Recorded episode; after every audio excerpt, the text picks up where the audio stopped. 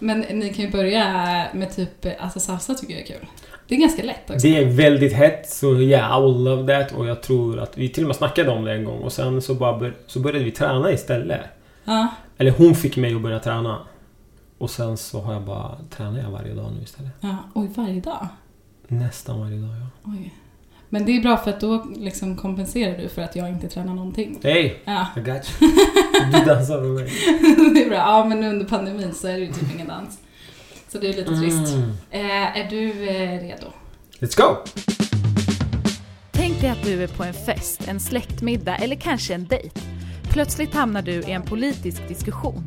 Är du då den som drar dig undan och säger “nej men jag är inte så insatt”? Eller är du tvärtom den som gillar politik men är trött på hetsiga debatter och hat i kommentarsfälten? Ja men då har du hittat helt rätt. Jag heter Kattis Folkesson och jag är politiker. I den här podden så träffar jag gäster som gör någonting helt annat än vad jag gör. Och vi pratar om hur politiken påverkar dem och din vardag. Det här är Inte så insatt med mig, Kattis Folkesson. Jag har träffat Beston Kalefa. Han jobbar på Tegelbruket i Örebro som är en plats för ungdomar mellan 16 och 25.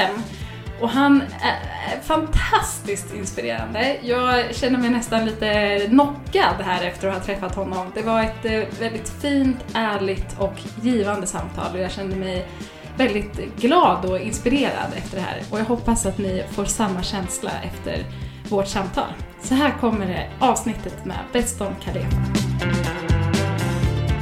Hej Beston! Yo, what's up? Vad kul att du är här! Tack så mycket. Vem är du? Oh, var ska man börja på den frågan? Vem är du? Det blir som en jobbansökan typ. Så här, Jo men jag tänker att det är det som är så spännande att istället för att säga så här typ Vad gör du? Eller så, så säger man Vem är du? Mycket Och då får ju du liksom tolka det som du vill. Skitbra fråga. Jag är en eh, 43 år officiellt. Um, ung man. Men vad är du i sinnet då? Nej men jag är, eh, jag är 40. Ja okej. Men, men jag är 43 ifall någon frågar. ja, jag förstår. Så jag, brukar säga att jag är 43 och kidsen bara Vad är du 43? De kommer inte lyssna på det här. Och jag bara ja, de bara Men du ser så ung ut! Jag bara Det är för att jag tränar. Och då börjar de träna. Så min tanke är att de ska förstå liksom att Ah. träningen pays off. Så om du skulle säga att du var 40, då skulle de tänka okej. Nej men de säger fortfarande, de är alltid så snälla så man vet inte om de jävlarna ljuger eller inte. Liksom, så här, är de snälla eller vill de vara? Utan, Mm. men, de, men de säger att du är yngre. Jag är inte så åldersfixerad egentligen. Det är alltså... Det, det är någonting som verkligen är eh, svenskt, europeiskt, i den bemärkelsen västerländskt att vi har sån åldersfixering här. Mm. Så sjukt. ja, verkligen. Så jag är 40, jag är en... eh, hur fan ska jag svara på den här frågan? Har du någon 40-årskris? Nej, gud nej. Nej. Men det är ju skönt, om man inte är så åldersfixerad så har man väl inte det? Jag ser fram emot att få bli gammal. Det jag jobbar Mm. med är som min chef en gång sa till mig. Han bara bästa Han bara vi kommer bli obetydliga någon dag. Ja, det är bra. Den är jobbig. Ja, fast samtidigt är den ju bra. Eller? Jo, den är ju, det är bra på det sättet att man kan få vara laid back och inte behöva vara där och fatta alla beslut längre som kanske ger en mer eller mindre stress. Mm. Så nu kan man kanske vara laid back. Men jag jobbar med den delen att, att eh, acceptera mer och mer att jag kommer bli obetydlig. Och vilket är bra. Så att det blir en chock sen. Och inte kunna hänga med språket och de coola fraserna och ha koll Jag känner redan så. ha appar och grejer. Du vet såhär, jag bara damn. eh. Så eh, jag är ganska ärlig. Jag har jobbat på att bli snällare. Har lite kvar innan jag är helkomligt snäll. Jag, jag säger ifrån och kan jag säga ifrån på, på ett så här inte mjukt sätt skulle min sambo säga. Du måste vara lite, lite mjuk det bästa. Jag bara okej älskling. Men det där är ju så olika vem mottagaren är. Vissa gillar ju att man liksom är tydlig och rak Ja. och säger till på skarpen. ehm, jag är snäll skulle jag säga. Mm. Jag har blivit snällare med åren och är Mm. snäll. Mm. Och är väldigt ehm, social. Mm. Jag gillar att babbla med Mm. folk. Mm. Inte nödvändigtvis med sig själv. Men nu sitter jag i en podd med dig så nu kommer det sluta med att jag babblar mest. Men jag Ja, kommer men är tanken. absolut ställa tillbaka frågorna. Så... I don't know. Jag brinner för mänskliga rättigheter, jag brinner för min omvärld och jag tror verkligen på att vi kan skapa en godare värld. Jag är fan en idealist på det här sättet. Mm. Men jag är en praktiker när jag arbetar ute på fältet så att Mm. säga. Det är ju Jag tror- perfekt kombination. Ja. Mm. Hoppas det. Det är kul att du säger att du är social för att det är väldigt många som vet vem du är. Alltså det är ändå så här, när jag har liksom funderat över gäster och sådär så är det många som har sagt ja men Beston, du borde snacka med Beston, han är bra. Ja, Liksom. Ja. that's nice. Ja, Och det är några stackare som har fått lyssna väldigt mycket på mig så att ja, de var ju tvungna att säga så. men det är säkert många som kanske inte har hört det heller. Jag har ju en del kompisar i andra städer som eh, lyssnar. De Mhm. kanske inte har någon aning om vem du är. Du är ju bara Örebro-kändis, eller inte så bara. Men är du känd utanför Örebro också? Nej, jag är inte... Alltså jag, jag gillar att du använder det ordet. Kändis, jag är inte känd... Visst, det finns en del som känner den via tack vare hans jobb och så. Och, och jag gillar att, att synas och höras. Mm. Förvisso. Mm. Men, nej, ingen kändis. Nej. Men du är också rätt känd. Jag var ju tvungen att höra mig för innan jag kom hit. Vi snackade ju lite om det innan bara. För att jag skulle träffa dig. Jag bara, vem är det här? Det här är någon weirdo liksom. Så, här. så jag var ju tvungen att fråga runt. Och då visste ju folk vem du var. Ja. Så mina vänner, vi har ju gemensamma vänner. ja, det är kanske det som är grejen. Att jag tror att du kändis för att alla jag känner vet vem du är. Såklart. Men egentligen är det bara att vi hoppas Oh att my vi vet god, vem vad jobbigt. Om det är så. så de sa att du är rätt soft i alla fall. Så jag känner mig trygg Ja, här idag. Jag känner mig trygg. Ja, vad skönt. Du är välkommen till mitt hem. Thank you. Eh, innan vi ska gå in lite mer på så här, ditt jobb och Mm. typ det som är grejen med Beston och varför alla vet vem det är. Så tänker jag bara politik. Ja. Den här podden handlar ju ändå om politik. Mm. Vad betyder det för dig? Eh, näst, nästa vecka startar vi eh, på Tegelbruket någonting som heter Demokratiakademin. Okej. Som jag är eh, ans- huvudansvarig för. Där vi lär unga om demokratifrågor och ambitioner är för dem att liksom i ung ålder börja reflektera ska jag bli en politiker en dag? Kul. Ja. Mm. Politik är allt. Alltså när vi börjar förstå vad politik är för att skapa skillnad. Då är vi liksom... Då, då, som individ så är du på rätt spår. Jag har alltid jobbat ute på, alltså med ungdomar och runt omkring och med förutsättningar för de ungdomar jag möter. Men politik är ju ett verktyg så jag kan bredda mitt arbete. Vad är det man säger nu? Det var någon... Jag kan inte den personens namn, men jag fick lära mig det på en utbildning som heter Höj rösten som jag gick. Som Mm. handlar om att bli så framtidens politiker. Mm. sa de liksom att alla insatser vi gör, alltså professionellt i yrken och så, är ju... Blir det? Det här är vertikalt. Mm. Men politik slår horisontellt. Så om du liksom klipper gräset eller ska plocka ett strå. Vertikalt, då slår du bara ner en. Men horisontellt, då får du alltihopa. Just det. Och det är vad politik är. Klokt. Ja, så det är Mm. allt. Mm. Det är hur viktigt som helst. Har du pratat mycket politik hemma när du växte upp? Oh my god. Ja. Ja. Min mamma älskade Olof Palme. Aha. Alltså det var så här, Olof Palme. Men kurder gillar ju Olof Palme Ja, liksom. det. han liksom stötte ju oss. Och han blev, vart ju direkt en gud när man kom till Sverige. Men jag har allt... Jag pratar jättemycket politik. Pratar mycket politik idag också. Mm. Gör inte, du- alltså, gör inte alla det, tänker jag. Så här, Men jag är skadad. politiker så att det, jag kan inte Ja. avgöra om alla gör det. Men då snackade du politik hemma? Ja, men det gör jag. Eh, vi har vuxit... Ja, alltså grejen är att vi pratade egentligen inte jättemycket politik hemma för att mamma blev så obekväm ifall man inte kom överens. Typ. Oh. Ja, jag vet att hon har sagt det sen att eh, hennes pappa och bror de kunde liksom ha ganska så heta politiska diskussioner Mm. och hon tyckte det blev jobbigt för att de blev osams. Så att vi har inte pratat så mycket politik när jag har vuxit upp men det har ändå alltid varit närvarande. För att hon är präst och då handlar det här att hjälpa människor och liksom samhället, mänskliga rättigheter och så. Och sen pappa har ju varit politiskt aktiv. Så att det har liksom funnits med i praktiken. Men vi har kanske inte haft så mycket politiska diskussioner. Typ. Mm. Mm. Men blev det att ni började tjafsa hemma då också? För jag och tjejen kan ju snacka om någonting. Ja. Och det kan ju liksom bli så här väldigt hett till den Mm. grad att hon nästan inte vill prata med mig mer. Mm. Typ, du är dum i huvudet. Men vi blir ändå sams sen. Ja, men Ja. det är väl lite där jag saknar i politiken idag. Den här polariseringen som sker. Mm. Det är någonting som... Och det är någonting jag vill jobba bort. Alltså vill, det är någonting jag vill jobba bort. Kan jag jobba med eller hur, hur man ska uttrycka det. Det är alltid så när vi hamnar i diskussion med människor så är alltid de ytterligheterna vi pratar om. Det finns ingen middle ground längre där vi kan utgå ifrån och hitta en gemenskap kring och prata om förändring kring. Utan det är så här, jaha men om du gör sådär, tänk på de som dör av det där. Okej, Mm. men du nämnde kanske någonting som kan ske på en på miljoner liksom. Mm. Alltså, det är svårt att hitta praktiska exempel. Men det är jag lite trött på. Mm. Och det är något jag vill jobba bort. Mm. Det är ju sällan det blir diskussion. Det blir mer liksom debatt i politiken, upplever jag.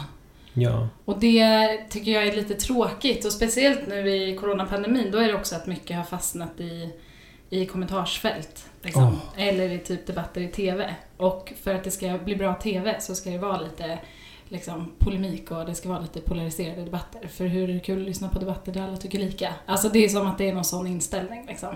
Mm. Men jag tycker att för att vi ska komma framåt så måste man ju kunna mötas i frågor också. Annars så står vi ju bara och käbblar med varandra och så kommer vi ingenstans liksom. Så att, Känns inte som alla vill det. ja men jag tror att egentligen tror jag att alla vill det. Ja, alltså någonstans så... Ja, I don't know. Ja, jag tror också det. Jag tror att vi kan göra det. Och vi har förmågan att göra det. Mm. Jag tror bara vissa är för rädda. Mm. Och slås ner med Kanske. någon. Ja. Sen är vi inte beredda att prata med alla heller. Nej. Jag möter väldigt många människor som tror att ja, men, jag vill jättegärna träffa någon som, är väldigt, som har en väldigt avvikande åsikt och bara förklara för dem. Speciellt om man går in på sociala medier till exempel. Vad heter den här nya appen? Gud, jag har ju den. Eh, Clubhouse. Tack. Ja, Där har jag varit inne och lyssnat jättemycket och där hamnar ju människor i clash hela tiden. ja. Och och mycket politiksnack. Och tror att de är redo att möta någon som har väldigt avvikande åsikt från dem. Mm. Eller en annan världsuppfattning och liknande. Och man blir sårad eller rädd eller börjar nästan säga men gud vad hemskt eller vad mörk världen blev för mig. Så här. Men du är inte röstad för att möta alla människor heller. Det måste du också förstå. Att vi, alltså i, i den bemärkelsen att du är en människa och det folk säger kommer lämna avtryck på dig. Det är bara hur, hur djupt den avtrycken blir, det kan du jobba med. Hur blir man rustad då? För att klara det? Oh! sak och person. Jag hade ett armband förut som det stod sak och person på. Att lära mig skillnaden mellan sak och person. Idag, det här försöker jag lära mina ungdomar. Någon kan sätta på en låt. Och bara, den här låten är skitbra. Typ säger den till ett gäng eller till, till, till, till sitt gäng eller till, till några vuxna eller mig. Och så sätter de på låten och du, du har säkert varit med om det. Och man bara, fan den här låten är sämst! Mm. Och så säger man det. Mm. Man, den här låten är ju sämst! Jag bara, eller du det här var en dålig låt. Eller den här låten tyckte inte jag om. Mm. Man kan ju välja ord här. Mm. Jag kan ju välja säga så här, "Fan, den här låten var sämst! Eller bara säga, Mm. mm, ja, det är inte riktigt min genre liksom. Mm. Så. Men de flesta uttrycker bara den här var sämst. Och personen i fråga som satt på låten blir då så här, va? Tycker du? Nej men ni dumma i huvudet, det här är skitbra liksom så här, det, alltså, det, är så här, det kan bli direkt att det blir konfrontativt där, Mm. eller det blir en diskussion om att hur fan kan du tycka så? Ni dumma i huvudet brukar folk Mm. svara då. Och då har man inte förstått sak och person. Mm. Att det de kritiserar är musikgenren liksom. Mm. Artisten, eller whatever. Det är inte en reflektion av dig. Men vi lägger in att, aha, men om du förkastar det här valet jag har gjort, då har du förkastat mig. Mm. Och där uppstår konflikten. Mm. Och det är lika så i politiken också. Och det där är någonting vi behöver jobba med. Och hur gör vi det? Mm. Jag har jobbat jättemycket med det. Hur? Ja men alltså, för bara kanske, säg tio år sedan gick jag med i Miljöpartiet. Och då var ju politik för mig var ju liksom jag kunde ju vara så här, tyckte man inte som mig tyckte, kunde jag tycka att människan var dum i huvudet. Som de flesta är, de är dumma i huvudet. Alla borde tycka som jag tycker. Ehm, Men nu kan jag vara med, jag har ju fått jobba på att istället för att liksom första reaktionen ska bli att jag blir, blir arg eller irriterad eller att jag tycker att, eh, att den är korkad eller dum i huvudet eller att jag verkligen inte förstår så försöker jag ha ingången att så här, jag ska försöka förstå. Jag behöver inte hålla med, men jag ska försöka förstå. Så att jag försöker ju istället för att sådär ifrågasätta kanske Eh, gud vad intressant eh, att du ser det så. För att jag ser det från det här perspektivet som inte är från det perspektivet Vänta, du ser. gör du så här? Inte, alltså jag är inte i politiska debatter i rum. Nej, nej, nej. Det så, förstår jag. Det men när jag pratar, det, det händer ju ofta att om man är, nu är man ju inte på fest längre, men Mm. den tiden då man får- fick gå på fest, Mm. då händer det alltid att folk börjar prata det är politik med mig. fantastiskt. Och då kunde ju jag försöka vara sådär att liksom, eh, för jag träffade någon som typ, ja men röstar på ett parti som som inte ens sitter i riksdagen utan det var något sånt här jättelitet parti, du vet som står bland övriga partier. Mm. Liksom. Ja. Eh, och hade liksom väldigt åsikter som var, alltså jag hade knappt hört någon ha de, de åsikterna och den synen på samhället. Och då försökte jag så här, istället för att liksom, ja men du är ju korkad eller du är ju dum i huvudet, så försökte jag att verkligen så här, jaha vad intressant, men, men om, om man gör så som du tänker då, vad händer sen liksom? Vad skulle, hur skulle du se på den här saken? Alltså att jag försöker ställa nyfikna frågor istället för att ifrågasätta. Sen är det ju inte alltid man har tålamod till det. Nej. Man ska vara på rätt humör. Dagsformen. Ja, dagsformen avgör mycket. Eh, och är det så att jag tycker att någon är dum i huvudet och blir arg och får den känslan, då kanske jag snarare ja, men, försöker byta ämne eller lämna rummet. Ifall man är flera stycken kan man ju bara avvika. Liksom. Mm.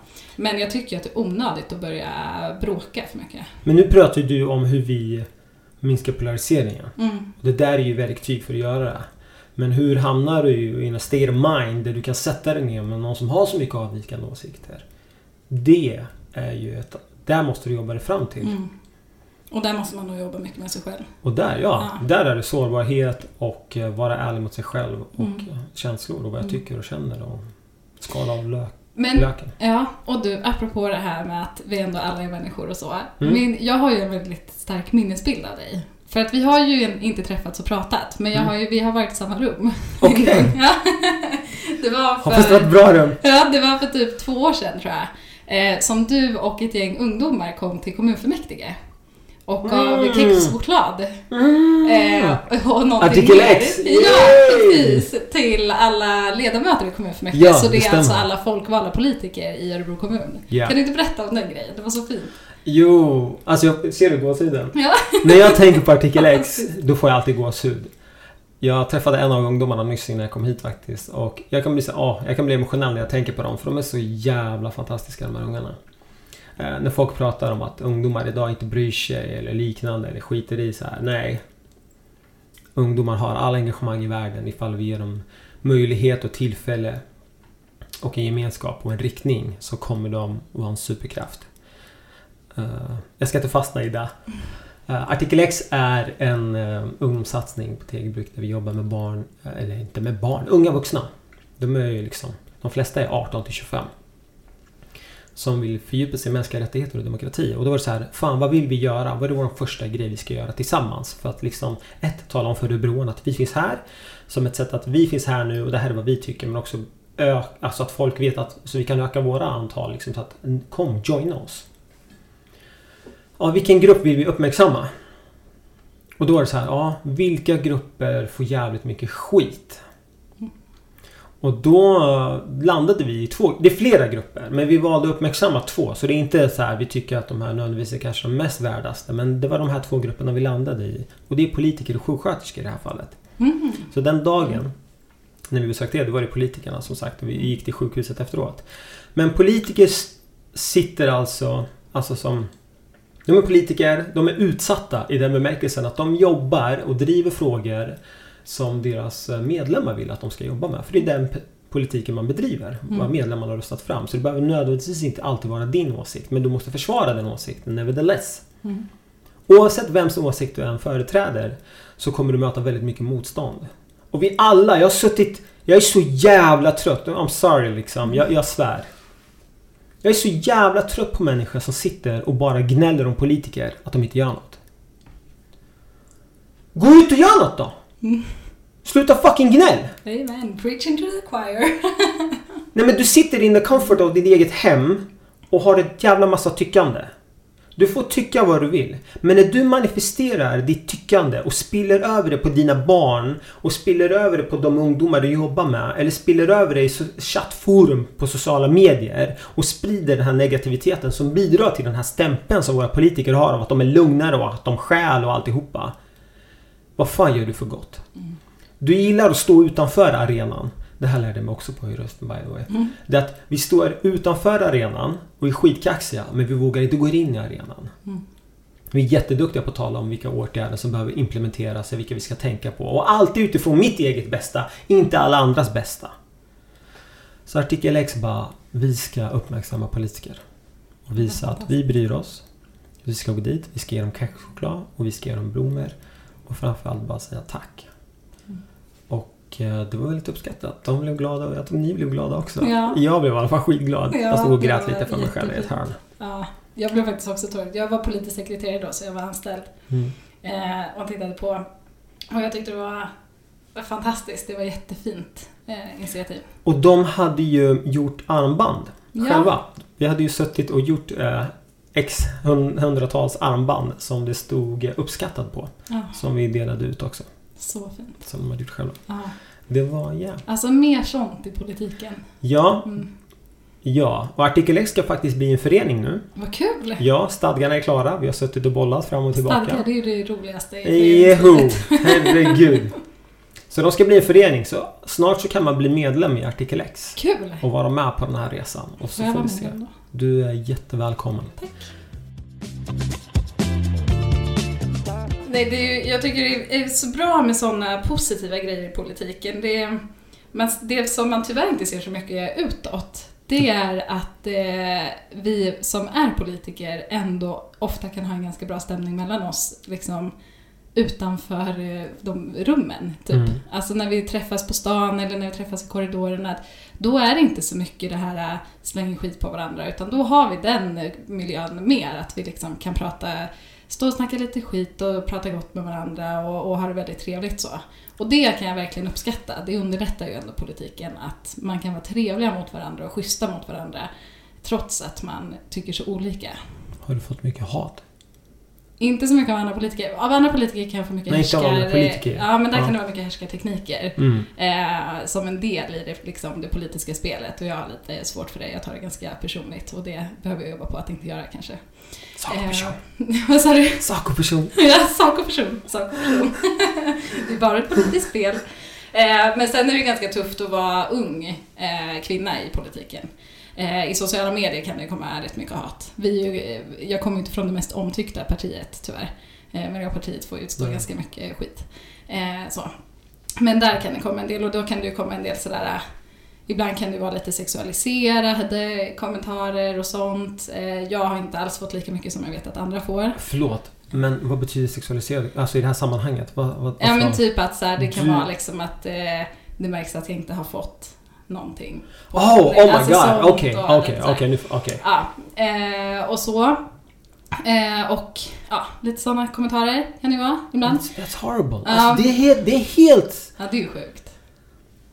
Men tack och lov så har det inte hänt mig så mycket. Men jag vet ju många kollegor som får det otroligt oftare än vad jag får det. Eh, men det är ju tråkigt. Och framförallt det är sådär, när jag skriver om migration eller typ flyktingpolitik, då kommer alltid eh, någonting. Det får man verkligen vara beredd på. Så. Eh, och det är ju också sjukt för att när man står och pratar om medmänsklighet och att vi liksom ska hjälpa människor som flyr, då får jag utstå hat. Det, det har ingenting med saken att göra. Liksom. Eh, Du vill jag passa på att säga från mig som är medlem i Artikel X. Jag vill säga tack så hemskt mycket för att du, för att du står på barrikaderna för oss. Tack för att du säger det. Det är väldigt fint. Tack. Men artikel X kommer Mm. från tegelbruket. Mm. Och vad är tegelbruket? Tegelbruket är eh, en ungdomsarena. Jag skulle nästan säga Sveriges största ungdomsarena faktiskt. Där vi jobbar med målgruppen 16 till 25-åringar. Men då är ju jag för gammal. Fan. Ja. Men du kan säkert vara med i någon verksamhet och hjälpa till. Jag gärna. Vi har ju väldigt stort behov av eh, alltså man, väldigt stort behov av att folk kommer och hjälpa till, alltså ideellt arbete då. Men där jobbar vi med målgruppen 16 till 25 och eh, med enkla ord så handlar det om att eh, hitta och hjälpa och strukturera, organisera och rikta unga människors ambitioner och vilja och eller kanske så, saknaden av någonting och försöka finna den. Till att komma till en på rätt spår. Vad nu spåret är. Det behöver inte vara att alternativet är kriminellt för många bara ha nu på rätt spår. Utan bara så här, jag vet inte vart jag ska. Vad ska jag ta vägen i det här livet? Är det här kanske en riktning för dig?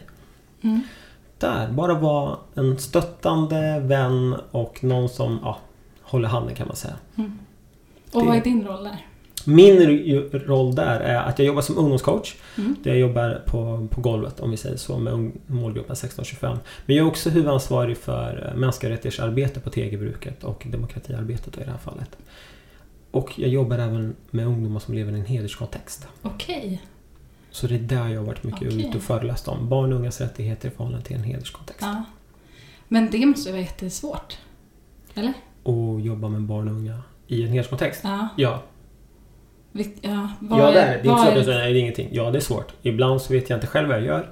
Mm. Som tur är så finns det väldigt skarpa människor här i Örebro som jag kan ringa till men också runt omkring i landet som liksom hjälper varandra. Och hur gör man då? Det kan jag inte gå in på. Nej, okej. Jag kan gå in på det men jag vet inte hur jag ska förklara det i en podd. Snabbt liksom. Vi finns. Ofta så handlar det väldigt mycket om att unga som lever i en hederskontext. Alla unga, oavsett vilka problem du har, behöver först och främst alltid, precis som det vi vuxna behöver. Och vad är det vi behöver när vi har det jobbigt? Någon som Lyssnar. Och lyssnar. kärlek, tänker jag. That's it! Ja. Just listen to me. Mm. Bara lyssna på mig. Okej? Jag vill kunna berätta någonting förutsättningslöst. Jag vill bara you know, se och höra mig bara under 5-10 minuter. Funkar det? Inte trycka på någon knapp, inte larma, inte skicka polisen, ingen socialtjänst, ringa föräldrar. Nej! Sådär. Och det är väl där vi försöker ta vara på tegelbruket initialt då. Bara Mm. lyssna. Så du har det svårt. Mm. Berätta om hur svårt du har det. Och när den har berättat om hur svårt du har det. Så efter ett par samtal så kanske det blir så här, okej. vad vill du göra? Och då försöker vi bistå tillsammans med andra. Men hur, hur... Gud, jag har så mycket frågor. Men hur han... Alltså... Du som människa, Mm. när du får höra sådana här saker. Mm. Vad händer i dig då? Jag är... Ja du. Det händer jättemycket. Mm. Jag eh, nådde en gräns för ett par år sedan då jag... Bara, alltså I was lost. Jag mådde så jävla dåligt. Mm. För att jag trodde att jag behövde rädda alla. Mm. Och jag skulle rädda alla. Mm. Och om jag inte räddade någon då... Då var, det, då var jag sämst. Och så skulle man kunna leva upp till så mycket annat också som man vill leva upp till här i livet. Bekräftelsebehovet och liknande. Sen höll ju inte det här liksom. Jag, det, så det funkar inte. Så då fick jag hjälp. Då började jag jobba med mig själv. Höjrösten var ett steg i den riktningen. Men sen också vidare med min eh, mentor då, Vanja som jag har pratat väldigt mycket Som är en kurator också. Mm. Och eh, där och nu liksom bara ackumulerar jag mer och mer kunskap. Jag läser psykologi. Jag sökt nu också själv för att kunna börja, utbilda mig. Kul. Psykologprogram eller psykologi? Nej, psykologi. Jag kan inte kombinera heltidsstudier med mitt jobb. Nej. Så jag måste söka liksom en kurs i taget. Mm. Så jag får gå den vägen. Mm. Men mycket med sårbarhet. Och sen har jag jobbat väldigt mycket med mig själv förstått att idag kan jag handskas med det på ett helt annat sätt. Idag kan jag få höra av en ungdom typ så här, Fan, typ jag är besviken på dig. Och då har man hjälpt ungdomen med ganska mycket. Men den kan fortfarande tycka så här. Du, mm, du är inte tillräcklig. Och det inte handlar om att jag är inte tillräcklig eller du har inte gjort tillräckligt. Utan det handlar om att den här har ett behov som, Mm. är, som är så mycket större än vad jag kan eh, tillgodose just nu. Eller den är väldigt ledsen. För det är oftast där det handlar om med barn och unga. Liksom, att de är ledsna. Och det handlar inte om att den är, den är arg och så måste den rikta det. Så riktar den mot mig. Det går Mm. jättebra. Jag kan hantera det idag. Mm. Jag går inte hem och tänker Gud, fuck vad kunde jag gjort? Utan mer så här, jag förstår. Där du är just nu känner du så. Så det händer jättemycket med en. Så att, Mm. jag säger det här är inte för alla. Jag fick lära mig den hårda vägen. Det här är inte för alla. Mm. Så är det bara. Så jag tänker på alla människor som jobbar med barn och unga idag. Ni, ni har ingen aning om hur mycket skit man bär med sig hem. Vi släpper aldrig rikt- riktigt ungdomarna. Mm. Även om man har lärt sig leva med det idag så kan man inte riktigt släppa det. Mm. Jag lyssnade på, du har ju ett sommarprat Mm. från förra sommaren. Mm. På Radio 14 heter det? Mm. Ja, som en sån här lokal... eh, Yeah, Abdelai, min vän som kör. Han är med i en bju och det har också handlat om, men det kan vi komma till sen. Ja, kul. Mm. Jag, funderar, jag har till och med skrivit upp mina anteckningar att vi ska Ja, prata bra. om en ja. Ehm, Men, och där säger du, eh, du inleder med att, eh, du, att folk frågar varför du inte har några barn. Ja, Men du säger att du har. jag har barn. Eh, barn. Jag sa det senast idag. Ja, vad fint. Idag fick jag frågan faktiskt. Jag satt på, jag satt på socialtjänsten och hade ett möte och då frågade de har du några barn? Jag sa jag har tre andra stycken.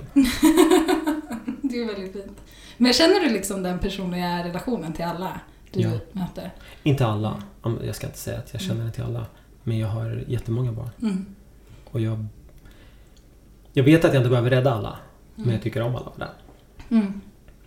Och hur, eh, hur länge har du jobbat där? På Tegelbruket? Ja. På Tegelbruket har jag jobbat sedan 2014. Och innan där så jobbade jag som fritidsledare. Först på Kuggen och sen jobbade jag i Vivalla. I Vivalla hade jag ungefär 5, 6, 7 år också. ja. Så jag har jobbat med barn och unga hela tiden. Ja. Och då har du ju hunnit få unga som var unga när du liksom Japp. hade dem, som nu är vuxna. Japp. Händer det att du träffar dem ibland? Ja, herregud Ja. ja. Jag har kontakt med flera Ja, stycken. du har det? Ja. Hur, hur är det då? Du blir ju som... Man, man blir ju som en... farbror till slut. Mm. Alltså man blir en familjemedlem light. Mm.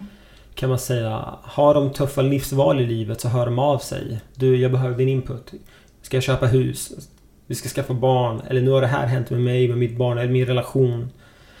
Så att det går bra. Mm. Det är inte, nu är det inte alla som har problem. Det har gått bra för majoriteten av alla Mm. jag har jobbat med. Kommer de att tacka dig då och säga så här, bäst om det här var tack vare dig? Mm. Alltså vissa har ju specifika saker och ting som de är Mm. tacksamma för Mm. och har uttryckt då. Mm. Men jag förväntar mig inte och inte de fattar ju också att det är ingenting de ska stå... Jag förväntar mig inte tacksamhet längre. Nej, okej. I just do my job. Mm. En gång i tiden så ville jag ha tack. Jag ville ha min bekräftelse. Mm. Jag behövde bekräftelse. Mm. Det var min överlevnad, det var min drog. Idag är det inte så. Idag, alltså, en del av de, eh, speciellt unga tjejer som jag hjälpt i en hederskontext, jag vet inte ens vart de är. Nej, okej. Och det gör inget. Nej. Bara vi vet att de är säkra. Liksom. Ja. Jag tror att... Jag tror, du är ändå en människovän, det jag har förstått. Mm. Jag kan tänka mig utifrån din upptäck och du är liksom politiker och vill förändra världen och du står på barrikaderna som du gör nu politiskt. Jag tror att du har hjälpt en och annan i ditt liv. ja, men jag vill att varenda jävel ska komma och tacka mig. jag, har inte, jag är inte 40 än, så jag har inte kommit till den där kloka insikten att jag inte behöver bekräftelsen. Men när du gör vissa handlingar som du har gjort så har du inte reflekterat där och då att du vill ha bekräftelse. Nej, det är sant. You just did it! Ja. Och det... det och det räcker gott och väl. Man, Ja. väljer man att göra rätt då sover du också mycket bättre. Mm. Tror jag. Mm. Det är väldigt sant. Mm. Och sen är det väldigt... Man kan inte alltid... Allt, man vågar inte alltid göra rätt. Och Mm. det är okej.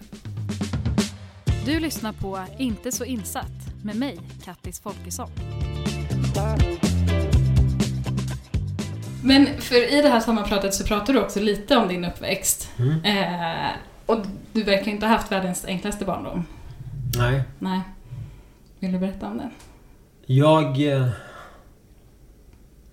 Nej. Jag hade, jag hade ingen enkel barndom. Nej. Den var väldigt våldsam min barndom. Extremt våldsam. Jag var, jag var rädd under stora delar. Eller under stora delar. Jag var rädd hela min uppväxt. Uh, du visste aldrig vad händer idag. Uh, jag klarade, och jag brukar alltid säga det, att jag har klarat mig för att jag hade en sån fantastisk mamma. Har en fantastisk mamma, förlåt. Hon...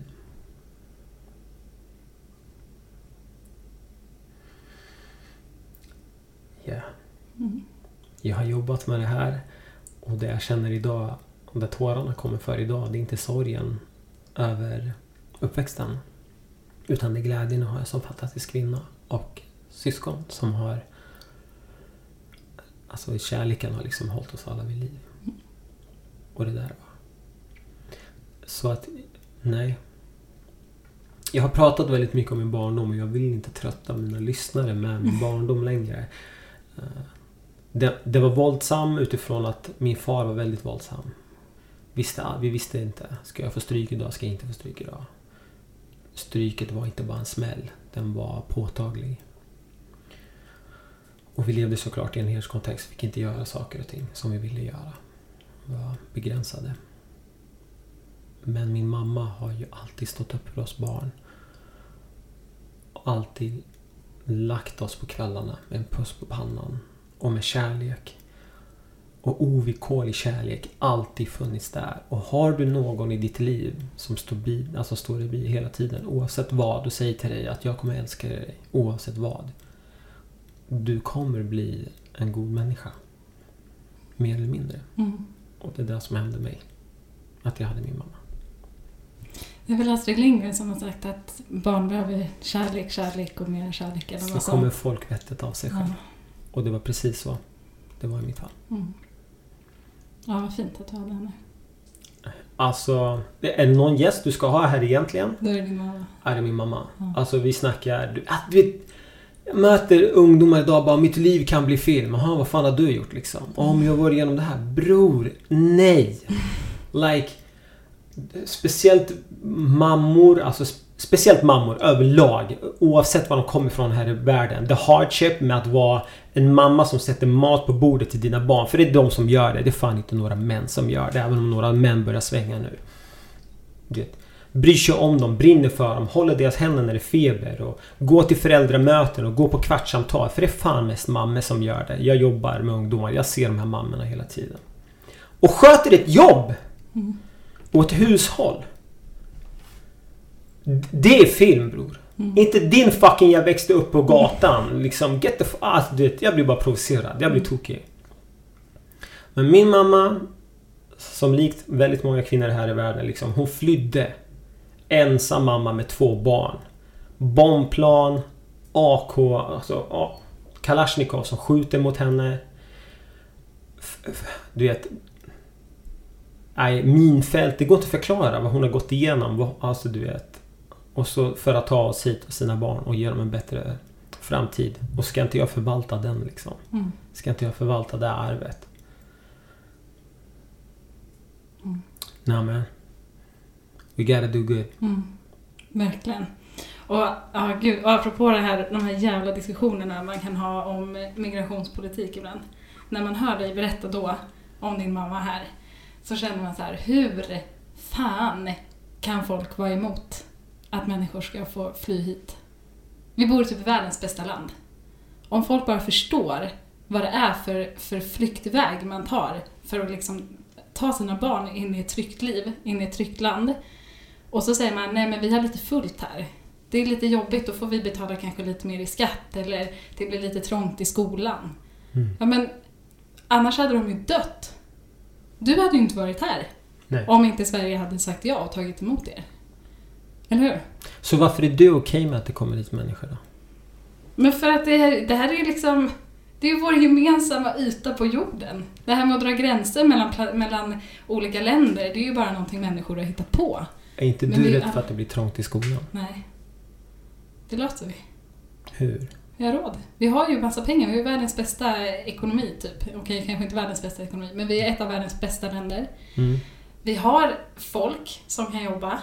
Mm. Vi får in, alltså det är inte som att så här, människor som flyr hit eh, är alla är helt hjälplösa och inte kan någonting. De allra flesta kan ju otroligt mycket. Flera har väl varit lärare i sina hemländer. Kan vara lärare här också, lika gärna. Varför inte? Jag menar, mamma är lärare idag by the way. Hon är det? Ja. kul. Men min, Mm. alltså, jag ställer en till fråga. Jag avbryter din Mm. fråga, även om du håller på att svara. Varför tror du de är rädda de andra då? För att det är någonting annat än det man är van vid och har vuxit upp med, typ. Det är, det är ju någonting inneboende i människan. Att man är rädd för det man inte vet någonting om. Mm. Och om man är rädd för någonting man, vet, man inte vet om, Mm. vad är det man är rädd att förlora? Sin egen identitet kanske? Eller Tillvaro? inte. Ja, sin tillvaro, sin trygghet. Jag tror att de här människorna, eftersom vi ändå ska prata politik, som idag har ett motstånd mot flyktingar. För invandring, det, det finns inte i Sverige idag. Vi har basically stoppat invandringen till Sverige. Så att när vi, när vi fortfarande pratar i termer om invandring så alltså de är de har aldrig varit så låga som nu. Med en socialdemokratisk regering. Men när det gäller att, att ta in flyktingar och kolla på Danmark nu. Nu börjar man ju snegla lite på Danmark. Mm. Och för de som inte vet så handlar Danmark alltså om att de ska outsourca sin migrationsprocess till ett något land, typ Nigeria, ska få ta hand om det åt dem. De här människorna är rädda idag. Och jag förstår dem. Jag förstår att människor är rädda idag. Um, vad är det viktigaste i mitt liv ifall jag har barn? Det är mina barn. Jag kommer inte kompromissa om, mina, om min barns säkerhet och min barns framtid. Kommer det hit andra människor som kommer påverka min barns säkerhet och min framtid och min tillvaro och min barns tillvaro, då kommer jag bli väldigt offensiv. Och är det så att jag inte har en gemenskap idag och är rädd överlag inte har en gemenskap, jag är missnöjd över jobbet eller det har inte gått så bra för mig för att jag själv liksom inte har lärt mig att prata om känslor eller förmå mig själv att uttrycka den sorg jag besitter så kommer jag hitta destruktiva vägar för den här sorgen och den här smärtan. Och det är det jag tror människor gör idag. Mm. Så jag tror inte det finns onda människor. Jag tror bara män- människor där förutsättningarna har varit så dåliga. Och sen lägger man till erfarenheter av det. Ja, men jag mötte en blatte. Ja, vad gjorde han då? Ja, han snodde min cykel. Ja. Och så lägger man ihop det med den här sorgen och då bara okej. Alla blattar. Fuck Mm. you, typ. Mm. Så jag tror det handlar jättemycket om att hitta diskussioner idag med människor som, är, som uttrycker en motstånd mot, eh, mot allt som är Alltså inte bara invandrare utan flyktingar och hela HBTQ-rörelsen eller för he, ordet hen överhuvudtaget. Mm. Och folk känner att de tappar sin identitet. i ett land som saknar identitet. Det var nationaldagen igår. Nobody gave a fuck. Mm. Ja men du vet så här, så problemet är bredare än bara några blattar som ska över gränsen tror jag. Mm. Det är väldigt klokt. För mig, för mig kommer det hela tiden tillbaka till... Det är ju ett lotteri att jag är född här.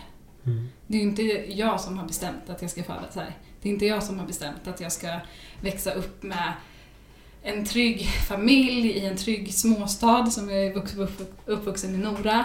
Eh, och att jag ska få gratis skola, det har inte jag bestämt utan det här har bara, allt har bara getts till mig. Jag har fått det här gratis. Jag har inte behövt göra någonting egentligen. Jag har fått det så himla bra. Jag har fått ett av liksom de, världens bästa förutsättningar. Det är få människor som har så bra förutsättningar som vi som växer upp i Sverige har. Och det är där jag känner att den här tryggheten som jag får helt gratis bara för att jag föddes här och föddes vit och blond och liksom normativ. Eh, den tryggheten är inte värd någonting för mig om inte jag kan dela den med andra. That's beautiful. Ja, men det är det som är hela grunden i min politiska gärning och mitt politiska engagemang på något sätt. Att det här, för mig, varför ska jag ha det så här bra om ingen annan får ha det så? Det är ju bara egoistiskt, då är det inte värt någonting liksom. Jag blir jättevarm i hjärtat av att höra dig säga det här. Ja, men det är det jag blir så irriterad på. Hur kan man vilja värna om någonting man själv bara har liksom som man bara tar för givet och om man inte kan dela med det till andra. Och jag menar, är det någon som ska ha det så här bra så är det väl någon som har flytt från ett krig. Jag har inte upplevt krig en enda sekund i mitt liv. Hur kom du till, de här, till den här känslan? Ska vi kalla den det? Eller ska vi tanka den? Ja, jag vet inte. Det har liksom alltid funnits med. Jag tror att det kan vara lite att jag har... Alltså, jag vill inte säga att det, att det är Du är från bara Nora för- liksom. Jag är från Nora, det är en liten. Fördomar, det är bara bönder och rassar där ute liksom. Men det är så otroligt blandat i Nora. Ja. Det är liksom både bönder, det är ju Mm. folk på landsbygden, Mm. eh, och, eh, ja nu är inte alla på landsbygden bönder, men det är folk från landsbygden och folk eh, från, liksom, jag vet inte om man kan säga stan i Nora, jag tycker Ja. ju det, som är Mm. vuxen där. Vi säger stan. jag säger stan. Eh, och så är det folk eh, från bönder, det är folk från, eh, från liksom föräldrar med akademikerjobb, jobb, det är föräldrar som jobbar i industrin. Nora är ju också ett av de mest akademikertäta kommunerna i länet. Så vi har alla klasserna där. Ja, så att vi har allihopa. Vi har invandrare, vi har svenskfödda, vi har alla. Och vi har bara en högstadieskola. Fantastiskt. Så vad händer då? Alla möts ju. Mm. Ja. Eh, en, någon grej jag märkte när jag började på gymnasiet sen i Örebro var att de som hade bott i Örebro och kom därifrån hade ju gått på olika skolor som är mer uppdelade. Ja, Där är det de som hade gått i, var från Adolfsberg, kanske hade gått på Adolfsbergsskolan och där såg alla likadana ut. Eh, jag hade ingen som hade gått på Vivallaskolan för att de gick inte på gymnasiet på Risbergska. De gick inte i estet. Nej. Liksom. För att antingen kom de inte in eller så var det, det väljer man inte. Är du en gris alltså? Det är klart jag är. Nej, är du pilt? Ja. Aj, aj, aj. Ja, eh, Risbergska är ju då världens bästa gymnasieskola. Vi kallas grisar och sen har vi ju en lite mindre bra skola som heter Karolinska skolan och de är piltar. Karolinska läroverket, om jag får be. Förlåt. Mm. eh, nej men så, del, så dels är det väl att det är blandat, men sen så det jag tänkte säga som, som eh, är ju att jag är uppvuxen i en kyrklig kontext också, som var med präst. Mm. Eh, jag har åkt på läger många somrar på, på en gård där man pratar mycket om sådana här frågor. Eh, och man pratar liksom om solidaritet och medmänsklighet. Sen vill jag bara så reservera mig för att det är inte som att man bara lär sig solidaritet och, och medmänsklighet i kyrkan. Utan man kan lära sig om det på väldigt många ställen. Eh, men för mig var det nog att liksom de här frågorna kom ganska tidigt. Eh, och när jag gick på högstadiet var jag ofta den som så här, ja, men, kunde säga ifrån ifall någon sa något rasistiskt eller homofobt eller så. Tung är du! Ja, men för att för mig kom det, det så självklart. Ja men alltså det är... Tyvärr idag så... Jag tror det är väldigt många som det är självklart för. Men att ta steget till att göra det har blivit längre. Och det tror jag är mycket svårare idag än när jag var tonåring. Och jag tror att det kan vara också för att, jag tror dels tror jag att Trump eh, Mm. har haft en del med det här att göra. Har liksom världens mäktigaste man, om han kan få säga precis vad som helst om människor, om han kan skriva precis vad som helst på Twitter, nu blev jag ju tack och lov avstängd från Twitter, men då är det ju okej för en tonåring i en högstadieskola i Nora att säga det. Ja. Eh, Så att det handlar också om att vuxna förebilder i samhället måste ju sätta gräns, var går gränsen liksom och vad är okej att säga och inte. Och med sociala medier så har det också blivit mycket mer synligt vad folk tycker. Eh, Vi har ju liksom youtubers och influencers, många som säger jättemycket bra saker, men vi har också andra som är förebilder för unga som kanske inte säger lika bra saker. Nej. Eh, och det kan vara ja, men, youtubers som, där man kallar varandra för idiot eller något. Då så sänks liksom den här toleransgränsen för vad som är okej. Eller tvärtom, den här vissa, ja, hur man nu säger. Jag förstår. Du förstår vad jag menar. Ja. Alltså, ja, jag tror det är en helt rätt analys. Så jag tror, någon, är det någon gång det verkligen behövs vuxna i ungas, barn och ungas liv, då är det ju nu. Som måste vara med och liksom ha koll på vad är det de har för olika in, liksom, källor av information. Det är ju inte bara hemmet, fritidsaktiviteten, skolan. Utan det är också hela internet som är liksom hela världen. Ja. Och där måste ju verkligen vuxna vara med och se vad är det de får för intryck, vad är det de får för förebilder eh, på nätet. Men vuxna är inte med alltså. Jag, jag, för jag hör att du säger så här, vuxna ska vara med och, Mm. och, och, vi, och folk som lyssnar och du vet i olika sammanhang så tenderar människor att tro så här att det är andra vuxna det pratas om, det är inte mina barn. Alla ni som har barn där ute eller planerar att ha barn, var närvarande i era barns fucking liv alltså. Och då handlar inte närvaron om att det finns barnet har kläder på kroppen. De här fundamentala grejerna, ja. Eller att jag skjutsar mitt barn till träningen. Och sen hem. Det är inte att vara närvarande i ditt barns liv. Om inte du tillbringar tid med ditt barn. Om ditt barn inte kan komma till dig och berätta om sina problem. Då, om inte du hör ditt barn uttrycka problem eller sorg. Eller där den talar om att det här tycker jag är jobbigt. Då måste du fråga dig själv. Vart går mitt barn med de här känslorna? För annars lever ditt barn du vet, i sjunde himlen. Det är fluffy clouds och livet är underbart. Och om du tror att det är så bra, fine. Jag hoppas att det är det. För annars är det inte det. Så det är så många idag som bara tror såhär, men jag är engagerad i mitt barns liv. Men ditt barn pratar inte med dig om sin sorg. Den går till sin kompis. Varför? För att ett, du skäller på den. Den känner skuld och skam varje gång den vill lyfta någonting med dig. Och det här är ett stort problem idag. Och det här är varför ungdomar söker sig till andra ungdomar. Och, till sin, och då också ta den här gränsen till att det kan vara destruktiva personer jag söker mig till. För att de erbjuder en gemenskap som jag saknar. Under min tid som fritidsledare, men även över till egenbruket, så har jag mött ungdomar. Och då också barn som jag liksom jobbade med. De gick i skolan, då såg jag dem. Och sen på eftermiddagen, då såg jag dem också. Och det här var föräldrar som var bra föräldrar. Liksom folk tycker att ja, men det här är bra föräldrar och det här är bra barn. Absolut. Men hur kan jag se ditt barn från klockan åtta till nio på kvällen, måndag till fredag? Hur är du en bra förälder om ditt barn inte tillbringar tid med dig någon gång? Och de här ungdomarna växer upp och så ska de ut i arbetslivet. Har ingen, social, har ingen stark social anknytning till föräldrar, sin omgivning. Lär sig inte prata om känslor. Finner inte trygghet i att kunna gå till sina föräldrar med allting. Utan hela tiden måste prestera för att betygen kommer redan från första klass. Du, det här kommer bli en föreläsning. Men det är underbart. Men du, vad, vad ska politiken göra i det här då? Jo! Oj, hur saklig ska jag vara? Du får välja Jag kan vara jävligt saklig. Mm. Eh, Vi kan prata om vinster i välfärden först och Mm, främst. mm. Låt oss börja där. Mm. Hur kan någon vara okej med att det du jobbar, alla som vi, alltså allt vårt jobb vi lägger ner och betalar skatt till framtiden. För oj, nu går det där Åh, larmet det är det här larmet. Ska vi ta en paus? Det kan vi göra. vi kan babbla på med annat. vad är det? Hesa Fredrik, eller vad heter det? Och jag vet inte vad den Det är när heter. de testar. Det är så Ja, ja, första måndagen i- någon gång. Det borde komma någon mer. Ja, herregud ja. Den kommer hålla på i Ja, en för minut. klockan är tre. Ja. Att, ja. Perfekt. Nu är det Mm. klart. Ja, okej. vinster i välfärden. Börja om med det. Ja. Mm. Eh, hur kan vi som samhälle... Alltså, jag jobbar för min lön. Som de flesta andra gör. Vissa jobbar mer, vissa jobbar mindre. Jag tillhör inte de som jobbar hårdast. Inte som en sjuksköterska. Inte som en lärare kanske. Men jag jobbar ändå. Och så, så betalar vi skatt för att de här skatten det förvaltas. Och det handlar mycket om att det ska gå till vår framtid. Vilket är nästa generation, barnen. De som ska ta hand om oss, sörja för oss och för, sörja för samhället. Och då är vi okej med att vi ger pengar till privata aktörer som gör en vinst på det här. Inte så här, du vet i alla hushåll, om, blir, om vi sitter runt ett hushåll, eller du och jag, vi bor ihop och vi har två barn och vi bara, men våran ekonomi är 15 000 varje månad. Men då, är det, då bara, aha, men nu har det rabatt på någonting den här månaden så nu har vi 500 spänn över. Då ska det här gå till någon främmande människa som liksom, det genererar en vinst. Vi ska inte återinvestera det i våra barn. Alltså det, för, det här är helt galet för mig. Mm. Vi är det enda landet i världen som tillåter vinster i skolan. Alltså. Mm. Enda landet i världen! Mm. Inte ens USA tillåter det. Alltså har, det finns privata skolor som bedrivs i USA. De får in privata medel. Vi är det enda landet i världen där man får in statliga medel. Mm. Och sen kan dra ut vinst på det.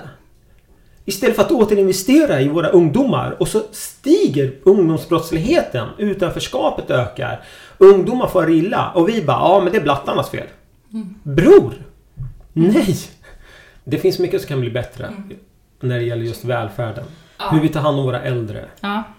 Alltså vinster i välfärden överlag. Liksom, skola, äldre. Du, kan vi ha ett poddavsnitt till? Ja. Du kan få bli min terapeut. Du får komma tillbaka. Absolut. Du är ju, vad heter det? Det är du som är politiker. Det är du som har lösningarna. Ja. ja. Mm. Jag vet inte hur vi ligger till med också, tiden. Så. Ja, men vi, ska, vi, vi har lite till. Men mm. eh, jag tycker också vinster i välfärden är riktigt eh, konstigt faktiskt. Jag tycker det är väldigt märkligt hur man liksom kan få ha en skola som ett bolag egentligen. Som ett aktiebolag och bara få in massa pengar och så tar man ut vinster i det. Jag tycker det är ett otroligt märkligt system. Crazy. Eh, jag ska bara kika igenom här att vi har fått med det viktigaste. Nej, det har jag absolut inte, för att vi har en otroligt viktig grej kvar. MBU. MBU. Vad står det för? Människan bakom uniformen och ungdomen under hoodien kan man lägga till. MBU är ett brobyggande, det är en brobyggande verksamhet. Det var ett projekt. Det började som ett projekt här i Örebro som hade sitt ursprung i Göteborg. På initiativ av Örebro kommun faktiskt, här i Örebro.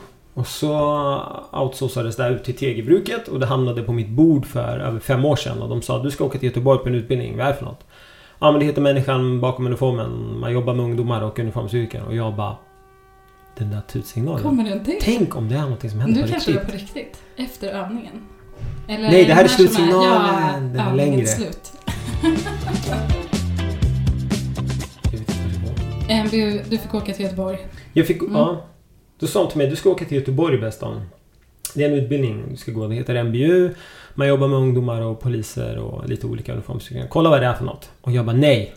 Jag är trött på projekt. Jag är trött på projekt. Jag vill inte jobba med projekt som är skit. För det är så många du vet, kosmetiska projekt där ute.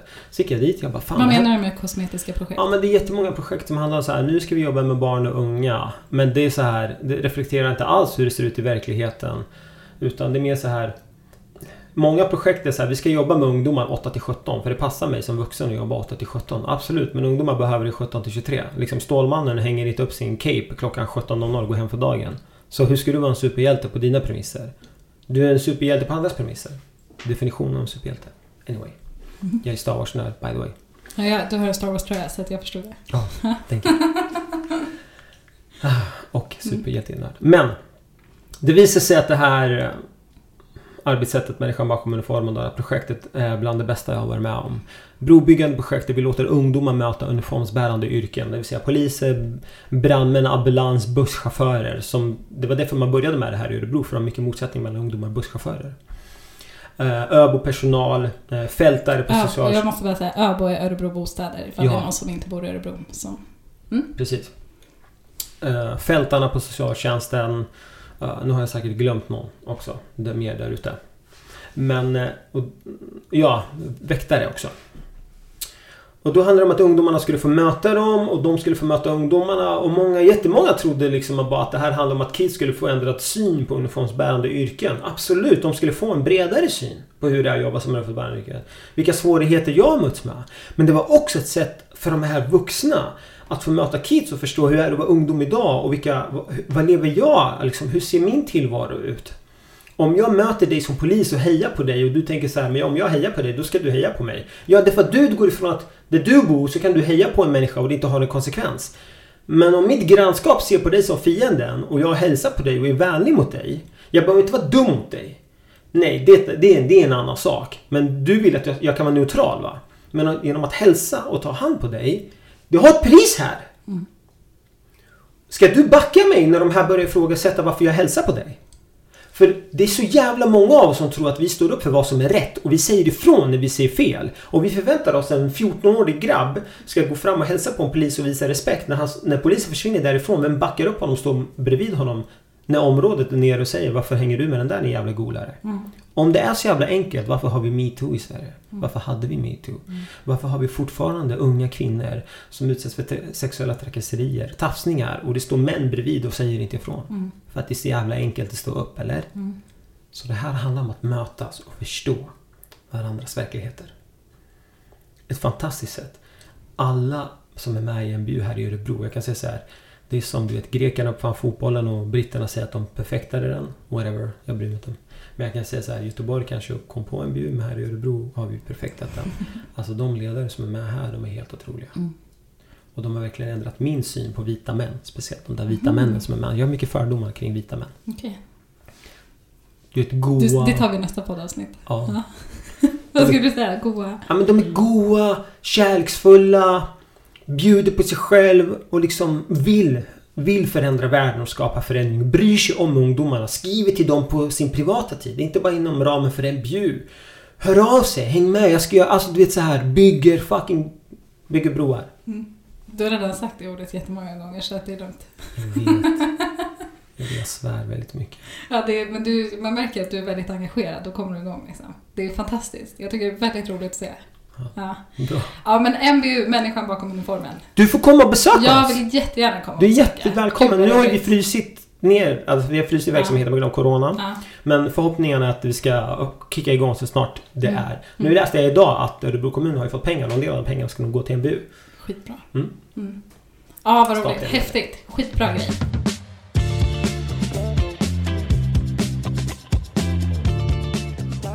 Jag har en frågeskål som måste vara med i varje avsnitt. Oh, Vi har pratat så mycket så vi har liksom missat frågeskålen. okej. Ja, det, jag tar en fråga, det kan handla om vad som helst och så ska båda svara på den.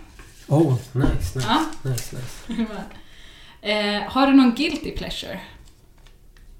Vad är, vad är definitionen Alltså det är så här, om det är någonting som du gillar och som du eh, tycker är härligt och kul eller som du njuter av, som, fast som är lite pinsamt.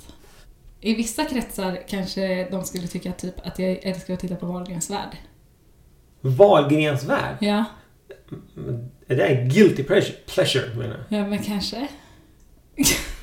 det beror väl på vad man har för syn på sådana Ja, jag har, jag har ju lite funderingar kring varför du tittar på det. Men, Så det- är ja, absolut. definitivt en guilty pleasure. ja, men absolut, absolut. Det, det är nog precis vad det innebär då. Okej, jag förstår. Då förstår du vad det är för tema på det här. Kan det vara så här någon artist som du tycker är lite pinsam att du lyssnar på? Ah, nej, nej, gud nej. För att, ja. Jag, jag gillar ju Celine Dion. Ja, men det är väl ändå lite guilty pleasure. Och det har jag reflekterat för att var- jag sa det och sen några grabbar bara Hur fan kan du lyssna på Celine Dion? Och då sa Mm. jag till dem, jag bara Du vet när vi pratar om att män ska sätta exempel för andra män att det är okej att visa känslor. Ja. Mm. Men fuck you om inte jag får gilla Celine Dion Ja. och ni har åsikter om Men det. nu gjorde du en fin grej av det, det var bra. Ja. Skitbra. Okej, Celine Dion, Wahlgrens värld. Ja. Eh, finns det något man inte får skämta om? Du får skämta om allt. Men du måste förstå att varför vill du skämta om saker som sårar individer framför dig? Mm. Om det bara handlar om principen att du ska kunna få skämta om allt. Ja, du får skämta om allt. Men vad, det säger mer om dig som person om du väljer att vara rolig på, på andras sorg eller bekostnad. Mm. Så jag vill inte förbjuda. Nej. Men jag vill att man... Men Spindelmannen, with great power comes great responsibility. Mm. Härligt med superhjältereferenserna. Men gud, jag tycker du sa det så klokt. Eh, nej men jag tycker nog som princip också att man inte ska förbjuda för mycket. Eh, eller att man inte ska förbjuda något när det kommer till humor egentligen. Eh, men jag tycker väl också sådär att man, man, då får man ju vara beredd att ta konsekvenserna för om man skämtar grejer. Och också tänka så här, vem är det här kul för? Liksom. Mm. Sen kan jag tycka att det om man ska skämta liksom på någon annans bekostnad så är det nog, jag tycker nog att det är roligare att man skämtar på en grupps bekostnad då. Alltså typ, vi skämtar om miljöpartister eller vi skämtar om eh, ja, poliser eller något. Alltså så. Men att man skämtar om så här enskilda individer, Mm. ehm, då ska man nog verkligen så tänka, är det här verkligen kul? Typ. Smart. Det låter klokt. Så kanske. Men ingen av oss vill förbjuda humor. Nej. Det är bra. Eh, vad är det viktigaste i relationer? Jag har förstått nu. Jag, kan, jag har varit tillsammans med min tjej i 11 år. Mm. Jag har inte förstått vad som har varit viktigast. Det viktigaste är att vara lyssna. eh, och vara ärlig. Och sårbarhet liksom. Vara ärlig mot dig själv. Mm. I relationer med andra så tror jag att det är precis samma sak. Mm. Att, vara, att lyssna, vara ärlig och, och ödmjuk liksom. Mm. Ja, jag tror kommunikation Mm. är riktigt viktigt. I typ alla relationer. För Mm. att man, då måste, man måste förstå varandra. Liksom. Man kan inte bara anta att den andra fattar vad som pågår i ens huvud. Exactly! Ja. Mm. Been there. Mm. Jag har en tidigare poddgäst som har skrivit en fråga. Mm. Eh, vad gör dig allra mest glad eller lycklig? Det är Johanna Björklund som har skrivit den. Åh, Johanna Björklund, mycket bra fråga. Mm. Det som gör mig mest glad, alltså min sambo gör mig fruktansvärt glad. Mm, vad härligt. Alltså hon är mitt liv. Det är fint. Ja, alltså du vet när någonting automatiskt poppar upp i ditt huvud, det är hon. Mm. Så I'm, I'm a stick with that. Ja. Rin Castro, Gud vad fint. hon gör mig gladast. Ja. Eh, ja, men det- jag blir väldigt glad av att sjunga. Mm. Ja, det gör mig väldigt glad. That's amazing man. Mm. You keep singing girl. Ja, det ska jag göra. Har du någonting du känner så här, Kattis, det här har vi inte pratat om? Ja, du är ju stört skön! Vi kan stänga av den här och snacka du och jag. Ja, Du är välkommen förbi mig anytime. Absolut, jag kommer. Massor och inget. Är du beredd för det allra sista momentet som heter Tänk snabbt? Okej, oj. Ja, jag kommer säga det här eller det här och så säger du vilket av dem du väljer. Okej, okej, okej. Är du redo? Okej, utan Ja. att förklara. Man bara bam, ja, bam. Ja, Shoot. exakt. TV-serie eller film? Film. Pizza eller kebab? Kebab. Chips eller godis? Godis. Höst eller vår? Vår. Unga eller vuxna? Un, oh. Unga. Vilket är ditt favorityrke i uniform? Astronaut. Åh! snyggt! Sista frågan som du ska få svara på med en mening. Varför ska man rösta? För alla människor. Världen över. Som dog kämpandes för att få uttrycka sin röst. Hedra dem. Och hedra dem innan dig. Som kämpade för att du skulle få uttrycka din röst. Se till att uttrycka den. Wow! Weston Kalefa, vad kul att du kom hit. Tack så hemskt mycket för Tack att fick vara här. Tack, tack, tack.